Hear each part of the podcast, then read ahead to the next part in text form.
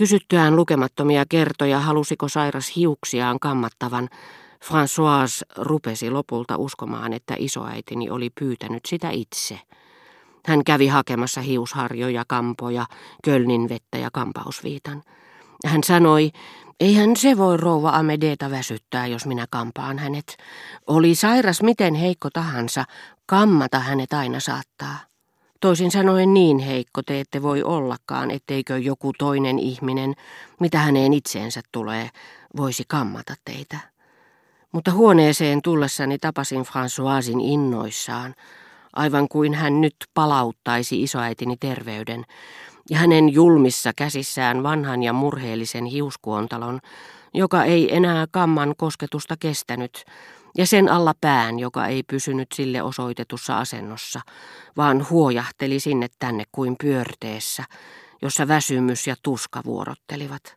Tunsin, että hetki, jolloin François saisi työnsä valmiiksi, lähestyi, enkä uskaltanut kiirehtiä häntä sanomalla, nyt riittää, siitä pelosta, ettei hän tottelisikaan minua.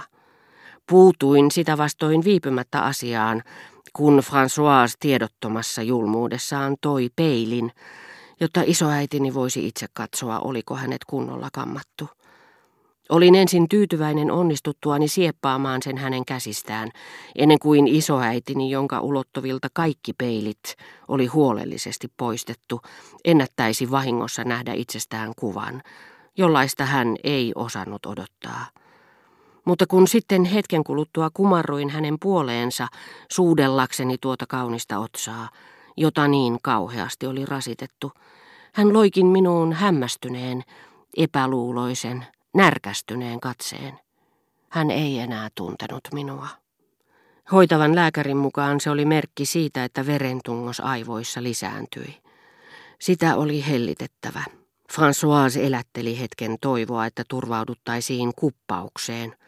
Cotard tuotti hänelle pettymyksen antamalla ilman sen suurempia toiveita etusijan iilimadoille.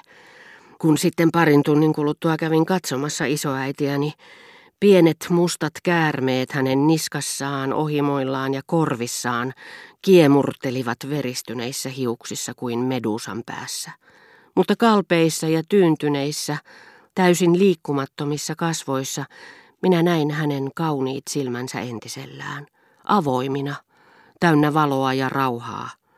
Äly taisi loistaa niistä vielä enemmän kuin ennen hänen sairastumistaan, sillä koska hän ei saanut liikkua eikä pystynyt puhumaan, hän uskoi niille ajatuksensa, jotka nekin voivat syntyä uudelleen kuin neitseellisestä hedelmöitymisestä, kiitos muutaman pois imetyn veripisaran.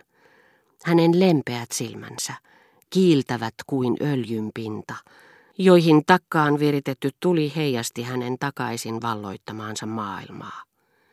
Hänen tyyneytensä ei enää ollut epätoivon synnyttämää alistuneisuutta, vaan toiveikkuutta. Hän tajusi voivansa paremmin, halusi olla varovainen, välttää liikkumista ja lahjoitti minulle vain kauniin hymynsä, jotta ymmärtäisin hänen tuntevan olonsa hyväksi, ja puristi kevyesti kättäni. Tiesin, kuinka suuresti isoäitini inhosi tiettyjen eläinten näkemistä, ja sitä suuremmalla syyllä niiden kosketusta. Tiesin, että vain perimmäinen, kaikkea muuta suurempi hyöty sai hänet sietämään iilimatoja. Niinpä François saikin minut raivoon, toistellessaan nauraa hihitellen kuin pikkulapsi, jota yritetään saada leikkimään. Voi voi, mitä hassuja matoja siinä rouvan päällä ryömii. Sitä paitsi se osoitti kunnioituksen puutetta sairasta kohtaan, ikään kuin tämä olisi tullut lapseksi jälleen. Mutta isoäitini, jonka kasvoille oli levinnyt stoalainen tyyneys, ei näyttänyt edes kuulevan häntä. Ikävä kyllä heti kun iilimadot oli irrotettu, verentungos alkoi uudelleen ja paheni entisestään. Hämmästyin huomatessani, että vaikka isoäitini oli näin huonossa kunnossa, François poistui vähän väliä. Hän oli nimittäin tilannut itselleen suruasun, eikä halunnut antaa ompelijattaren odottaa. Useimpien naisten elämässä kaikki, suruista suurinkin, päätyi lopulta vaatteiden sovittamiseen. Muutamia päiviä tämän jälkeen, kun olin jo nukkumassa, Äitini tuli herättämään minua keskellä yötä. Hän osoitti hienotunteisuutta, jolla vakavissa tilanteissa syvän surun murtamat ihmiset suhtautuvat toisten pieniinkin vaivoihin. Anteeksi, että häiritsen sinua, hän sanoi. En minä nukkunut, vastasin herätessäni. Sanoin sen tosissani. Suuri muutos, jonka herääminen meissä aiheuttaa, ei ensisijassa koske paluutamme tietoiseen elämään, vaan se häivyttää meistä ennen muuta muiston siitä vaisummasta valosta, jossa älymme lepäsi kuin vedenalaisessa opaalin kajossa.